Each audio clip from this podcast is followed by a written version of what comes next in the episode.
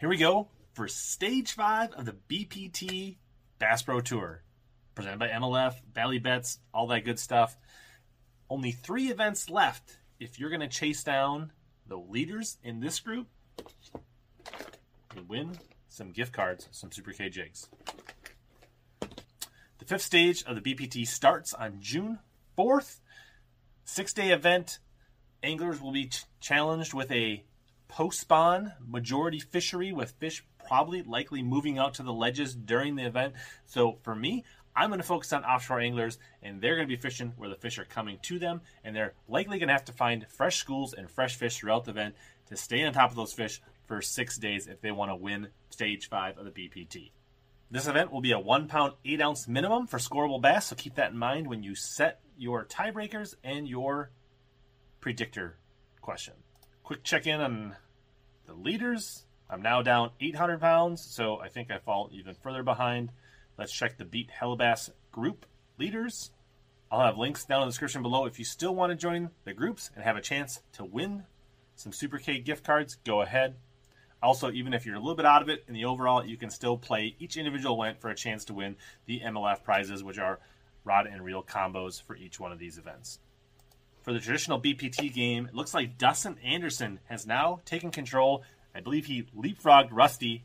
Uh, so things are tight. Still anybody's game. Still several anglers right in the mix within 100 pounds or so, which is totally doable with three events to go. I'm mired down in 74th, about 700 pounds behind. So congratulations to at least 70 of you that are beating Hellabass. If you don't think you're going to run any of these people down and be in contention to get yourself some free Super K jigs, and you want some of these handmade in the USA, hand tied, hand poured, made in Wisconsin premium swim jigs, use the code down below, Hellabass15, links in the description to save 15% on some great products, and you can get them to your door in just a few days. Now let's talk about picks and strategy for Stage 5 BPT. Watts Bar in Spring City, Tennessee. So for my Group 8, I'm going to go with Jordan Lee because he's just having a fantastic year. He's second in AOY. Seems to catch him everywhere. He's from Alabama. He should be familiar. Andy Morgan is a local here. You know, just down the road, grew up on Chickamauga and some of those. I'm sure he's got plenty of time on Watts Bar, and this time of year should be uh, good for him. Kevin VanDam seems to do really well on the TVA Tennessee River impoundments. I think the fish are going to be coming offshore. Look for Kevin VanDam to crank up some really good bass, and he won Chickamauga not too long ago in a BPT style event, which is not too far from Watts Bar. Wesley Strader, also a local like Andy Morgan, hard not to pick him. And for our below 40, we've got John Murray, who is a recent transplant to Watts Bar, lives on the lake, and that should be good. Is a below 40 pick um, and having a decent year at 55th. John Murray seems like a solid pick.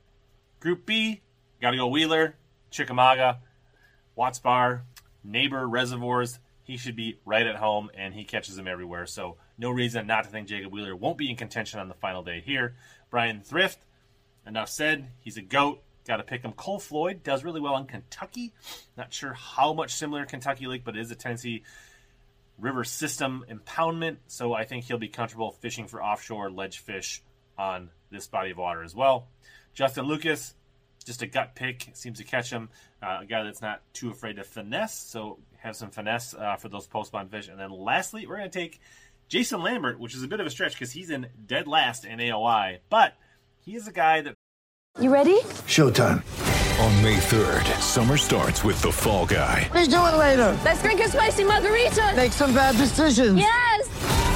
Audiences are falling in love with the most entertaining film of the year. Fall guy. Fall guy. Fall guy. That's what the poster said. See Ryan Gosling and Emily Blunt in the movie critics say exists to make you happy. Trying to make it out? Nope. Because I don't either. It's not what I'm into right now. What are you into? Talking. Yeah. The Fall Guy. Only in theaters May 3rd. Rated PG-13.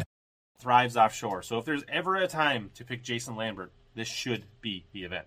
So he's my below 40 pick. Lastly, we got to pick a tiebreaker rate for the winners. Final day championship round event. So you got 10 guys on the water. Who's going to win? I think it's going to be in the low 50s. I'm going 52 pounds, two ounces to win this event. Wesley Strader in the pre-tournament article predicted 50 to 60 pounds. If that gives you kind of information on what he expects as a local will be the winning weight. Now let's move on to the predictor game. The leader in the overall predictor game has 17 wins. I have 10. I feel like that's slightly closer than 700 pounds, but uh, I don't know. Mathematically, maybe still alive if we can get some of these tough questions right. And the beat Hellabass predictor, also 10 wins, but also somebody with 17. Billy Johnson in the driver's seat with a two question lead with three events. Can he hold off David Meyer and a few others at 14? First question out of the gate Which General Pro Tire angler will finish highest at this event? Ott DeFoe, Edwin Evers, Alton Jones, and Mark Rose. Ott DeFoe's having a little bit of off year. Edwin, Alton having strong years. Mark, definitely an offshore specialist and a Tennessee River specialist. So I'm going to go with him, but you could definitely make a case for some of these other anglers. Edwin could be really good here, too. Tough call.